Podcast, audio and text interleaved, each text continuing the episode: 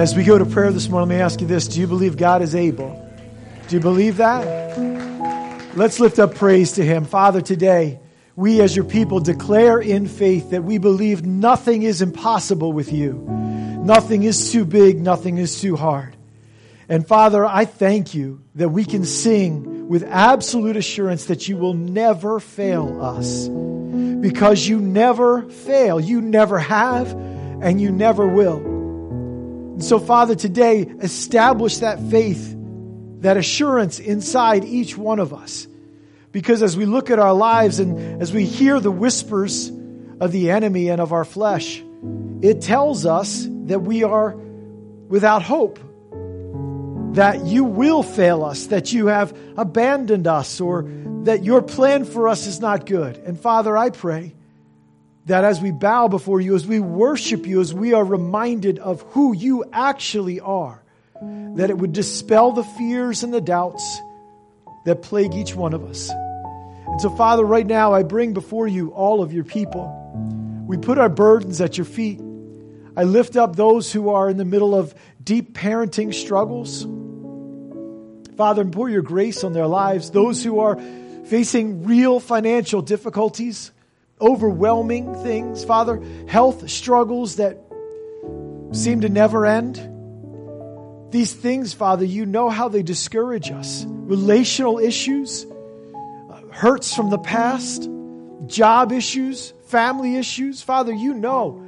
Marriage things. We bring these burdens to you because our God is able, because his great name makes the enemy run, and because it dispels all darkness and fear. And so, Father, today, by faith, we come to you. Do the work in our lives that we desperately need. So we open up our hearts before you, and we bring ourselves to you with an anticipation of what you have for us this day. Father, work beyond any human ability, beyond anything that I have to say or anything that we can do together. May your Spirit be here. We are absolutely depending on you to do what only you can do. And so, Father, right now we turn our hearts as completely and wholly as we can to you, laying aside every distraction, every weight, every burden. Father, we come to find rest in your presence, and I pray that you would grant us that peace, not peace of this world, but peace that comes only from you. So, Father, speak now, we pray. We give you this time, for it's in the name of Jesus we pray. Amen. Amen. Thank you. Have a seat this morning. I want to take this opportunity to say thank you to each one of you for being here with us today. It is an awesome thing to be together in the house of the Lord, to know that God meets with us, that where two or three are gathered in his name, there he is in the midst. And I don't know, that never gets old. If you stop and think about it, that never gets old, does it? That God Almighty comes here to this place to meet with us. Wow, that's just crazy. That's absolutely crazy. And so we are privileged to have you here as well today. Thank you for taking the time.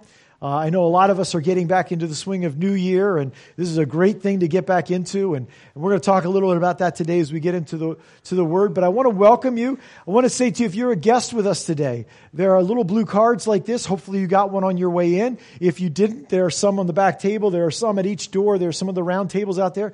If you would fill that out for us, gives us a chance to find out if there's some way we can be an encouragement to you or answer any questions for you, pray for you, whatever. Just fill that out for us. It would be a great opportunity for us to see if there's some way we can serve you spiritually. Even if it's something where you're not really looking for a church, you came to visit us today for some reason, that's fine.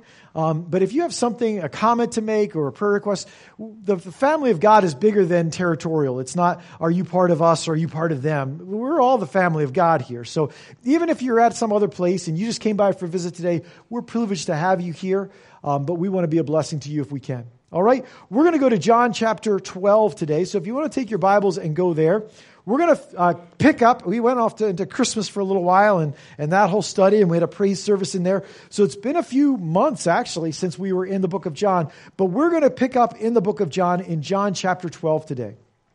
So if you have a Bible, you can turn there. Otherwise, the words will be up here as we read along.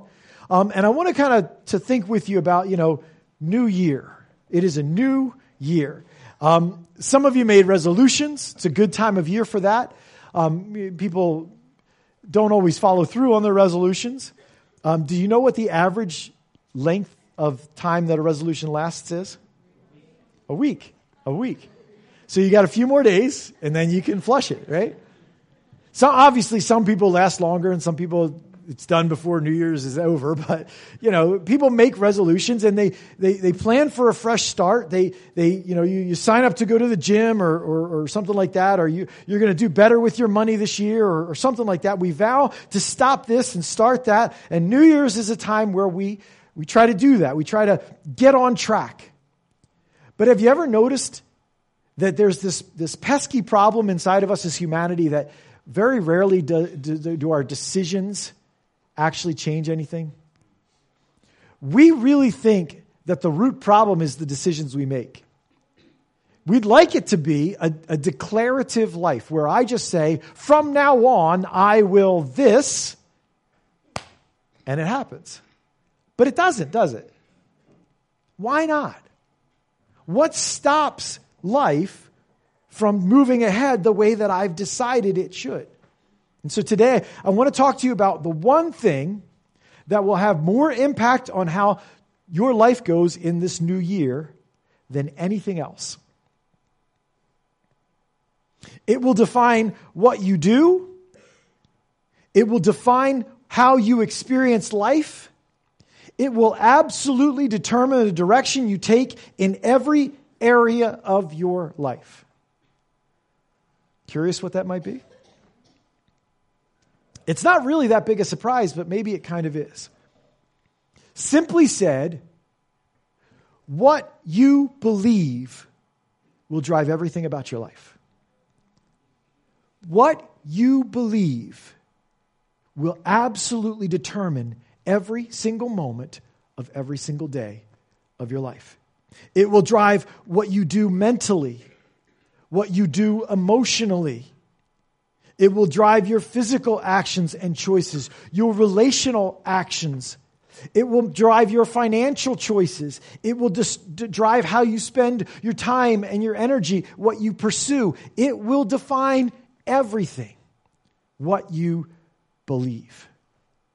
Now, when you come to church, you expect to hear about believing. Believing is not that big a surprise. It's like scandalous. Pastor Mark talked about believing today at church. I can't believe it. What was he thinking? Of course we're talking about believing, right? But maybe not in the way you think. And so we're going to really pull this apart today. Believing is a big deal in the stories that we find collected in the Bible. We're going to read John 12, verses 45 down to the end of the chapter. And I really want to just take a look at a couple big thoughts here, because here's kind of the deal. We're going to look at some words of Jesus, but this is outside of really the narrative of the book of John. A little while ago, back when we were up at verse 36, we saw the end of Jesus' public ministry. And so after we saw the end of his public ministry, what kind of happened was this. John went off on this little discussion to summarize both Jesus' ministry and people's response to it.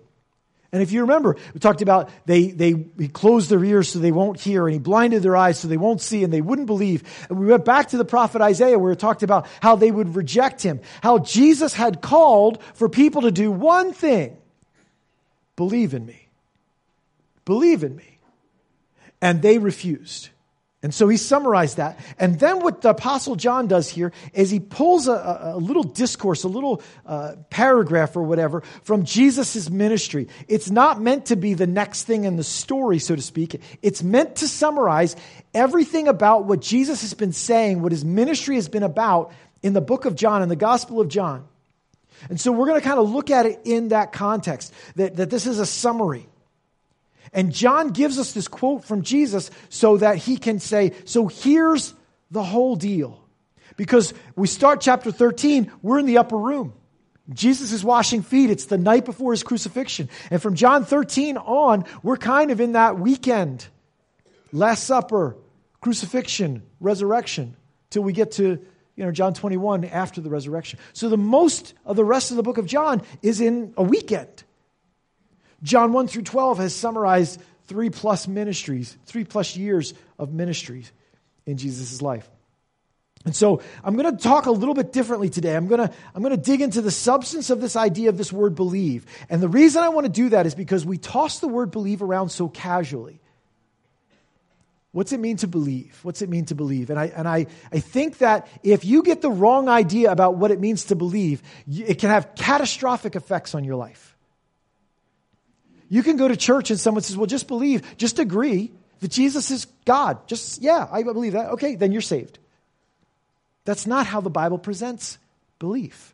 How does the Bible present belief? When Jesus is calling for people to believe in him, what does he mean? What is the nature of this idea of believing the way Jesus asks people to? What does it look like? What does it do? How does it work in our life? So bear with me. What we're going to do, first thing we're going to do is we're going to read what Jesus says here, verse 44 down to the end of the chapter.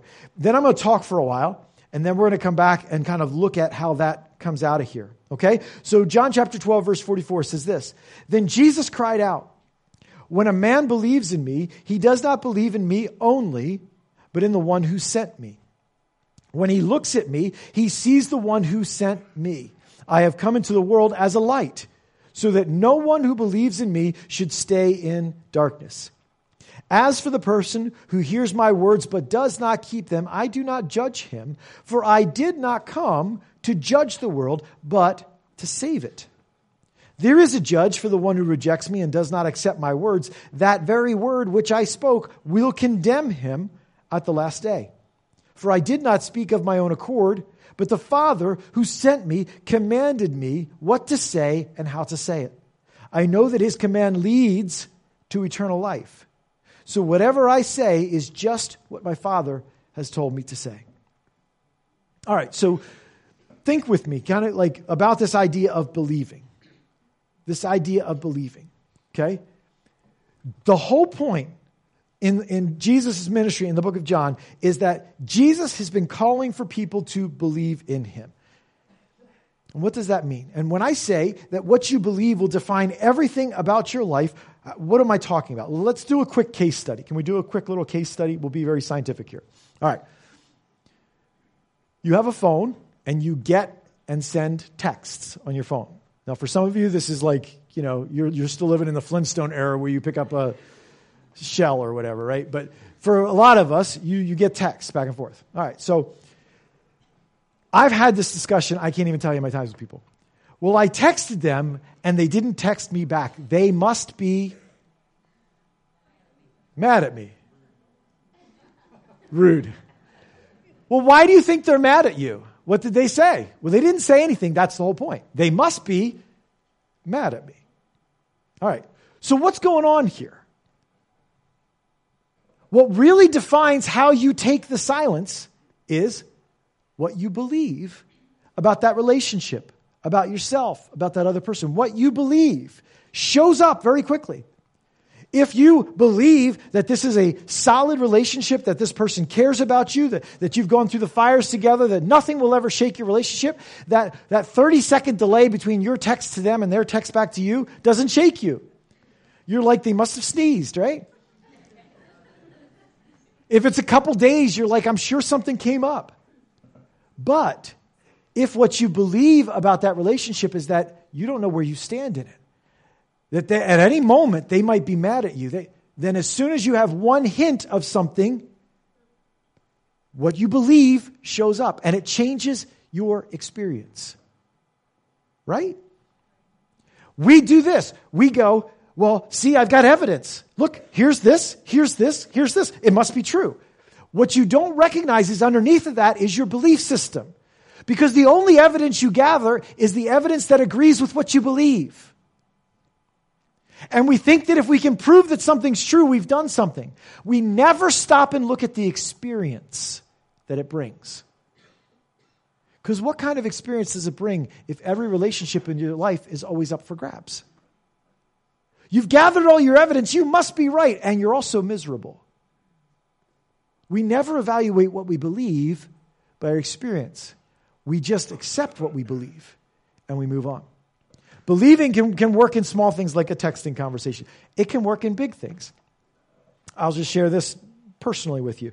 When I was single, when I was dating people, I came to find out that dating is painful and hard and can really shake your world. So I decided that dating had to be worth it. What I believed was that it was too dangerous to be frivolous about dating. Like, I don't know, I like you. Ooh, I want a girlfriend. I'm going to have, I don't want that. Because there's pain that comes from that, from putting yourself out there, from connecting with somebody. At least for me, there was. And so I said, I'm not going to do that until I find somebody that I believe is worth the risk. That I think they are so spectacular and so amazing and so wonderful that I don't care about the cost. Right? And then Dana showed up and I was like, now, and I literally thought this the first time I saw Dana. I thought, now that girl would be worth the risk. Oh. My point is not, some Harlequin romance novel, okay? My point is what I believed in that moment drove what I did next, which is get to know her and say, I'm interested in dating you. Why? Because of what I believed. And so it works across the board. And that's, to me, that's the belief that the Bible talks about. Believing in Jesus and believing like Jesus spoke about and the apostles spoke about necessarily, absolutely, without a doubt, drives what you do. What we say we believe doesn't always line up with what we actually believe. You can say you believe this, that, and the other thing. We can sing songs that say things that we think are true, but we don't believe them unless we live them. That's the belief the Bible's talking about. When Jesus said, I want you to believe in me, that's the faith Jesus is talking about. So let me give you some examples. Let me give you some ways to think through this, all right? I've heard some people tell me, I'm a follower of Jesus, I'm a Christian, I just don't go to church. What you just said doesn't line up with what you do. Why is that? Well, they think they don't have time, or they can be just as close to God at home or with their family or out in nature, or they have other things that are bigger deals than this church thing. I've heard that before. But Jesus said, and we're going to look at it in the next couple months, Jesus said the world will identify his disciples by how they love one another. Now that implies connectedness, doesn't it? That implies family. That's necessitated by what Jesus said, that the world will look at Christians and see that they are his because they love one another, because they are connected in these bonds of love. And in fact, that was the identifying mark of the church in the centuries gone by, that they loved to get together, they loved to worship, they loved to learn, and they loved to love on each other. See, what they actually believed lined up with what they said they believed. And so it had an effect. It had an action. It had a fruit to it in their life. If you believe, literally, actually believe what Jesus said about how when you help the helpless and the hopeless, the least of these. If you literally believe what he said, that when you help them, you're actually serving him. If you believed that, that's going to have an impact on how you look at the people that are begging on the side of the street, isn't it? Right? Or the somebody who comes into church who doesn't have their act all together. Instead of looking down my nose at them, I say, you know what? The way I serve Jesus Christ is I look at that person like Jesus Christ. And I serve them like I would serve him. If I really believe it, it changes what I do. Maybe you're somebody who's caught in a sin and you can't seem to get yourself untangled. Have you ever asked yourself why? I know people who are just so frustrated and deflated because their pattern of sin in their life never seems to go away. They beat themselves up terrible. They feel crummy all the time. And they believe if they just suffer enough, eventually this magic thing will happen, because nobody likes to suffer, and they're going to transform and change. You know what really actually has to change? What you believe. Because every temptation is exactly the same.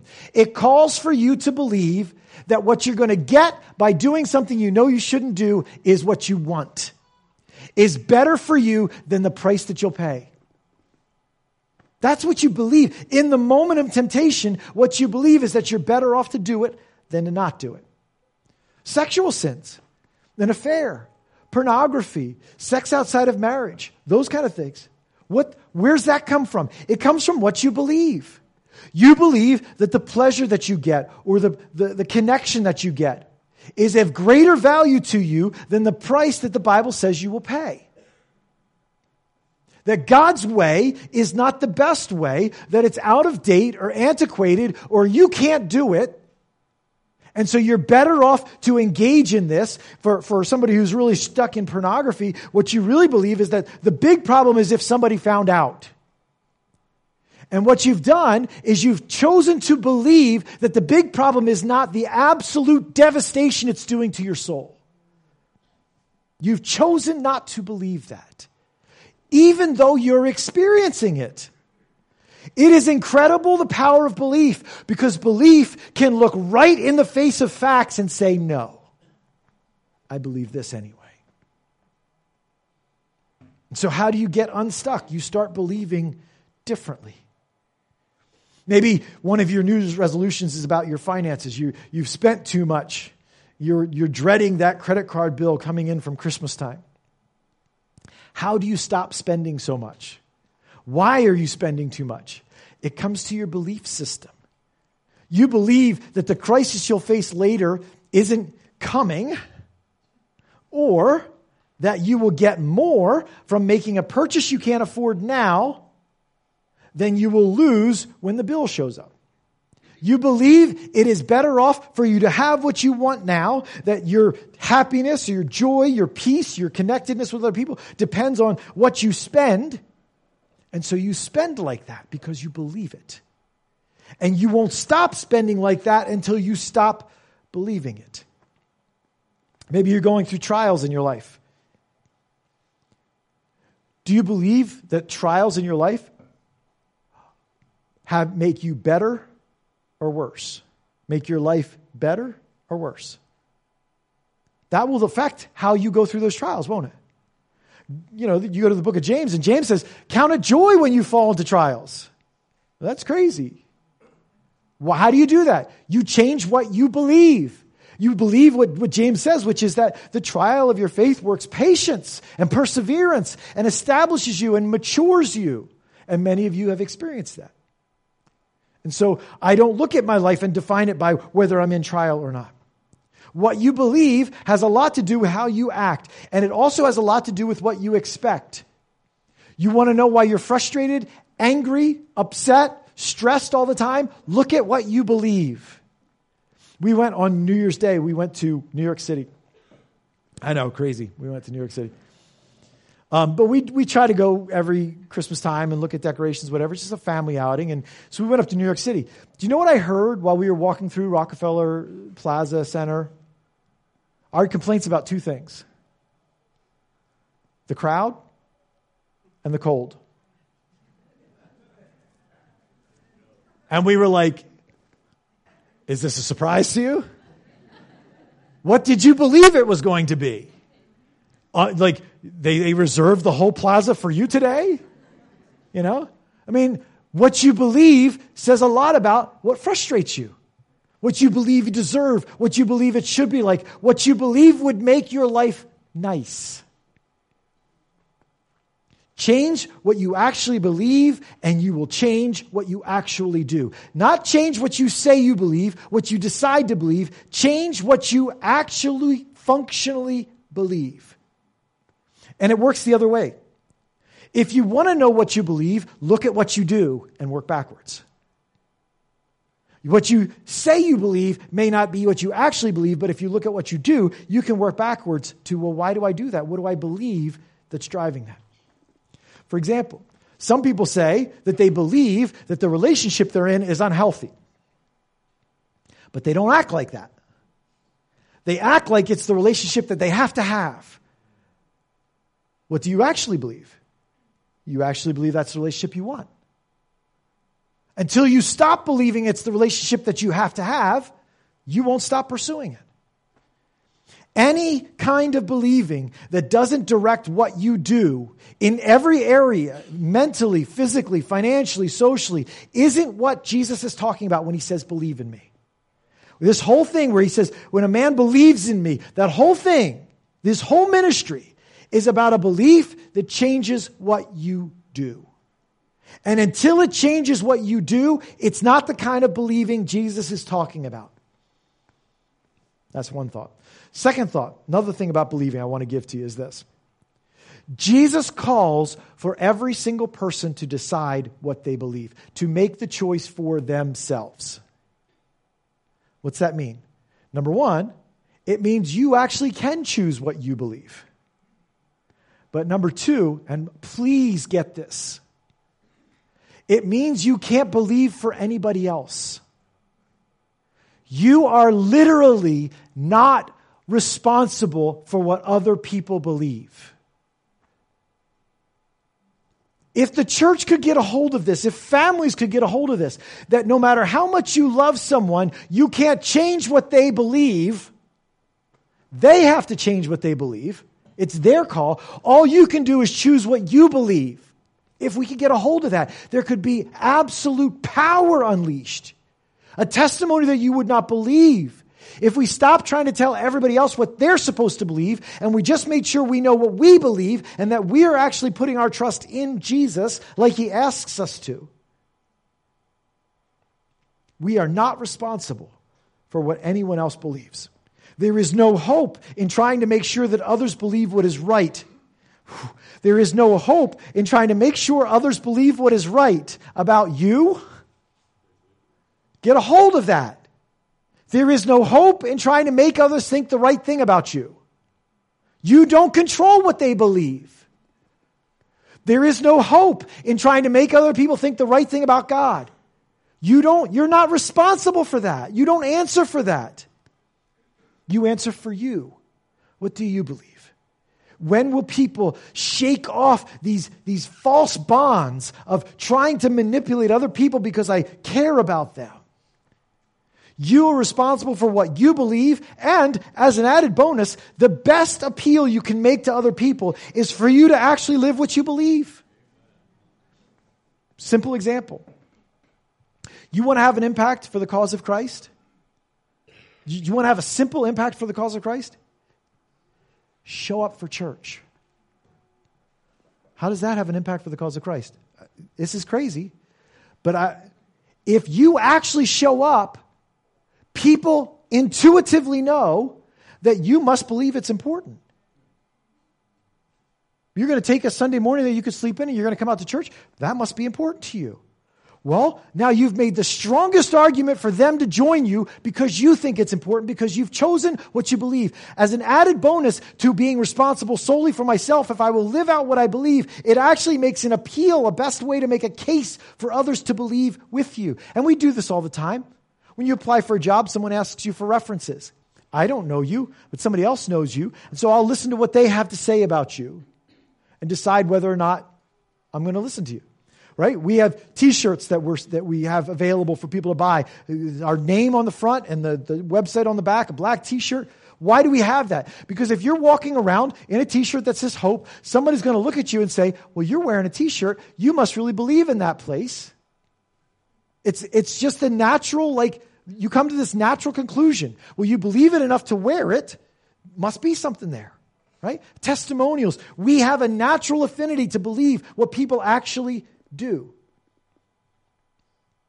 And so believing is more than just ticking off a bunch of concepts that you agree with. Yep. Belief, biblically, is active and has very specific results. And belief is personal and is something that you choose for you. And one other thing, before we get back to this, now we talk about belief, now we have some context for it.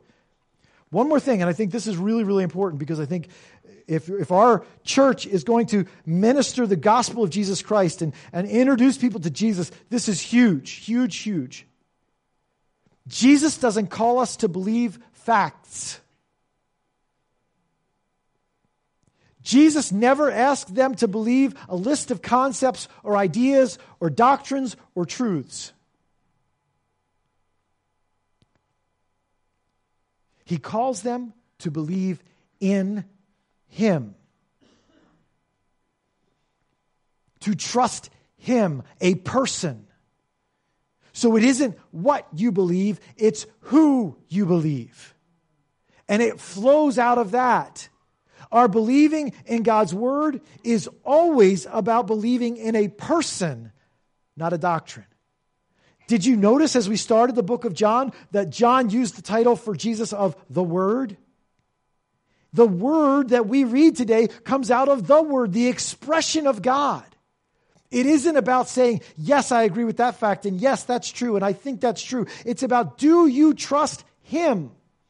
That's the kind of belief we're talking about. And so, folks, we're called believers. I say this a lot. If you're a believer, you are labeled with this action of belief. And my question for you today is, are you believing like that? Look at your life. Jesus presents believing as the thing that characterizes those who follow Him, those who are His. Is it us? Or did we just adopt a label without the reality? Jesus says that believing is the answer to your personal darkness. What if it is? What if believing is the answer to the things that trouble your soul, the things that keep you up at night, the stress that weighs you down every single day, the stuff that keeps you chained up no matter how hard you try to break free? What if believing, like Jesus asks you to believe in Him, is actually the hope for life? Not just life here, but eternal life. And so as we read this is what I'm asking you. Do you believe like that? So let's get into this summary. I just want to look at a couple things. First thing it starts with is Jesus cried out. Jesus cried out.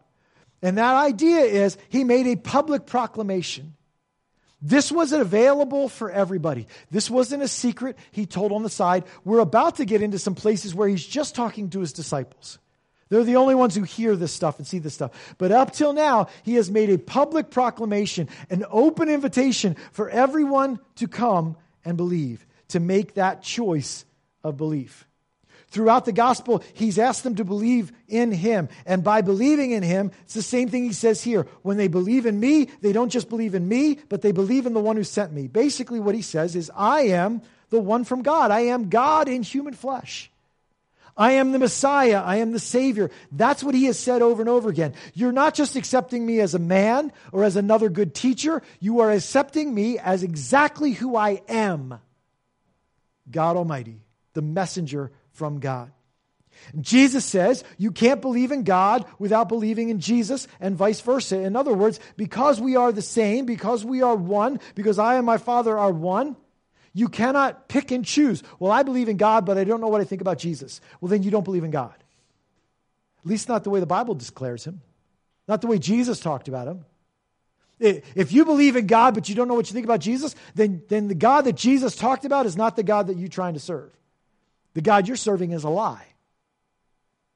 It's that real. It's that like in or out from the mouth of Jesus Christ. If they had believed, if these people had responded to the call for Jesus to believe in Him, what would they have done? They would have accepted Him. They would have received Him. They would have welcomed Him as King. See, their belief would have changed what they did.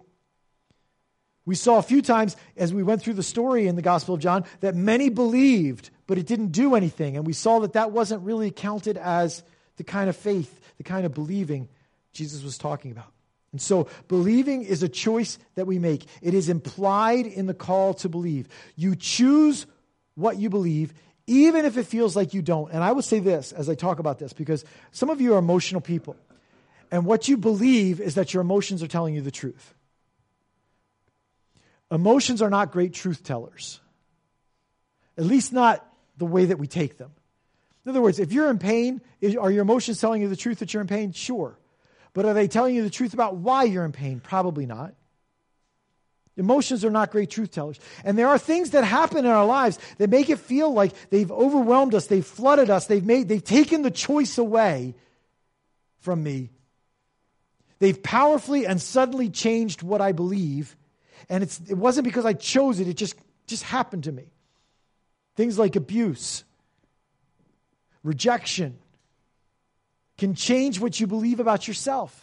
Who am I? Do I have worth? Do I matter? Some of you, the biggest work of God has been to dive into your soul and to show you that you matter because you are made by His hand, because He loves you, because He paid a price for you. You matter, but you've got to believe it. You've got to embrace it. Betrayal can change what you believe about relationships and risk and other people.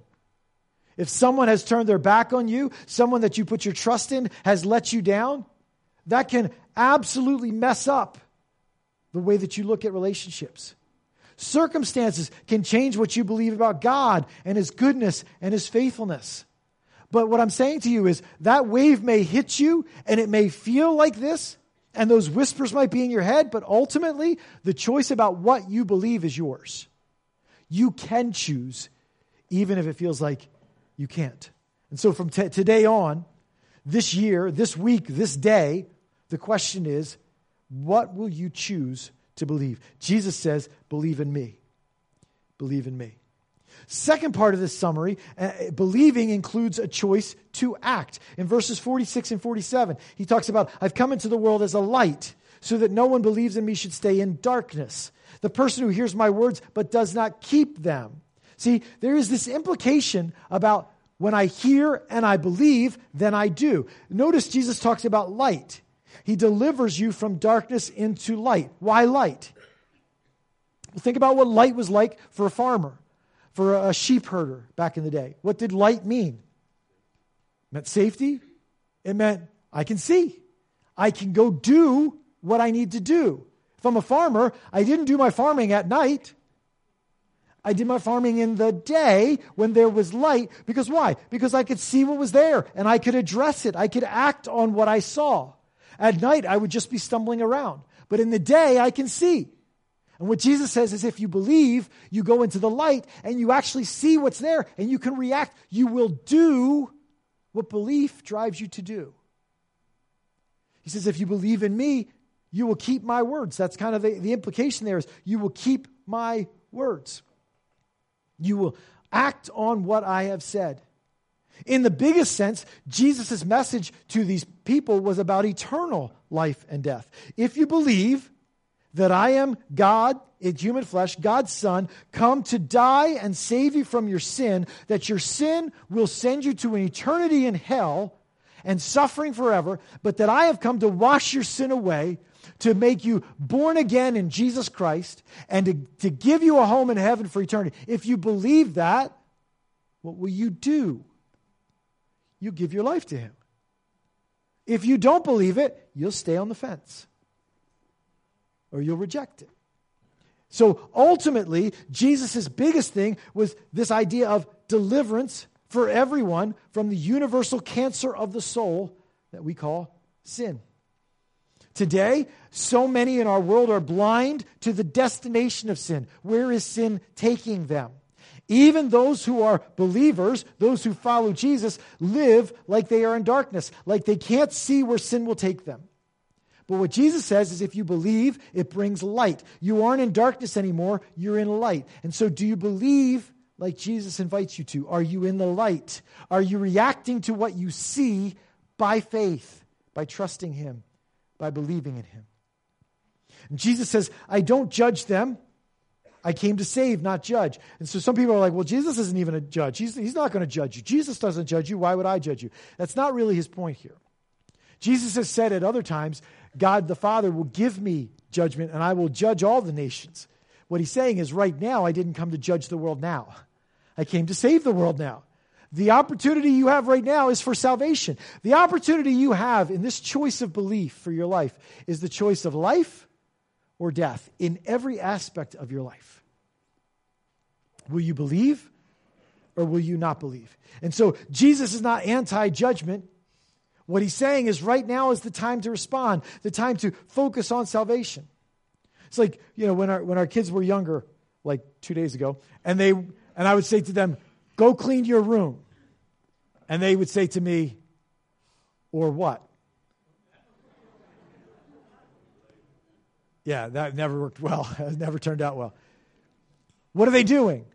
They're evaluating their choice of what they believe is more valuable. Well, if I clean the room, then I got to go clean the room, and I got to do all this boring cleaning stuff. Is it worth it? What am I going to get if I don't clean the room? And people think that there is like this balancing act with Jesus or not Jesus. I don't know. Should I trust Jesus? Should I not trust Jesus? Jesus says, listen, what's coming is so horrific, there's not even a choice. Don't even ask or what. Just believe.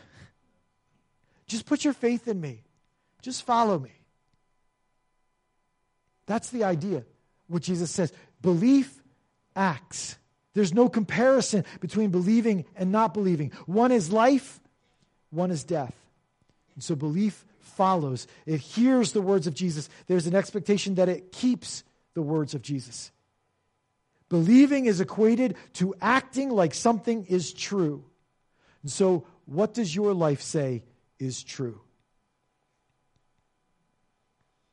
Are you living in ways that are sinful, ways that are selfish, things that are fleshly? Do you believe that somehow if you do enough of them, if you chase them hard enough, if you go fast enough at them, somewhere you'll find some satisfaction to your soul?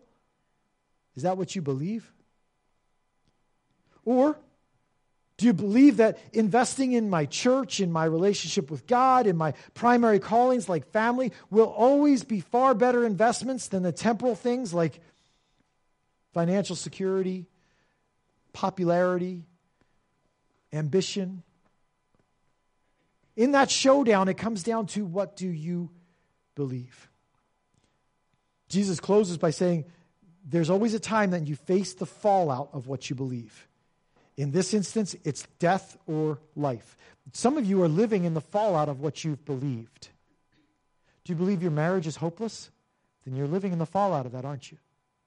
Do you believe that your children are crazy? You believe that they're just the biggest problem, and you're living in the fallout of that, right? Do you believe that your job is your biggest problem? Do you believe that finances, if you could get enough finances, it would solve your life? Then you're living in the fallout of what you believe, aren't you? Right? We live in the fallout of what we believe, and we don't connect the dots. Maybe you never thought of it this way before, but Jesus says condemnation comes for those who don't believe. In other words, judgment day comes. The word here, condemn, is a word to mean find guilty and is sentenced to suffering and just punishment. Condemnation. For what Jesus is talking about, eternal life and death, that's plain as day. But the reality is all of our believing brings fruit, brings fallout, brings consequences. If you're tired of the fruit that your life is bringing, change what you believe. Stop believing what is bringing the fruit that is bitter and empty, that makes you feel lost, that keeps you wandering. It's a fruit of what you've been believing. And so today, that's the invitation. What are you believing? Will you believe in him? Are you tired of living stuck, miserable? Look at what you're believing because it's bearing fruit you don't want. Are you tired of saying you believe something but never living like it's true? Start believing. Look at your faith. Are you living every day worn out because what your soul knows is different than what you've been believing? In other words, you're acting in a way, and there is this tension inside of you because what your soul knows is true, you're not acting like it's true. And so you're miserable. And you're worn out in this internal tension because Jesus says, come. And you're like, yeah, I have, but you haven't. Will you come? Will you give him your heart? Will you believe in him today? So we're going to close with a song today. And that song really offers that opportunity, that choice for you to simply choose to believe in Jesus. It starts by believing not in something, but in someone. And I would say to everyone here, you can do that right now. Maybe you don't know where your problem of belief has been. God will show you if you'll ask him. He will. I've seen it an amazing amount of times. What is driving your life today, tomorrow? It's what you believe. Will you choose to believe in Jesus? I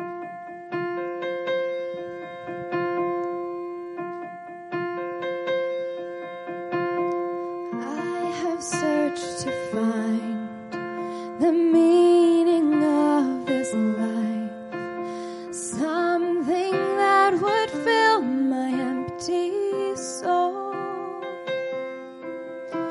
Some believe a lie, choose darkness over light.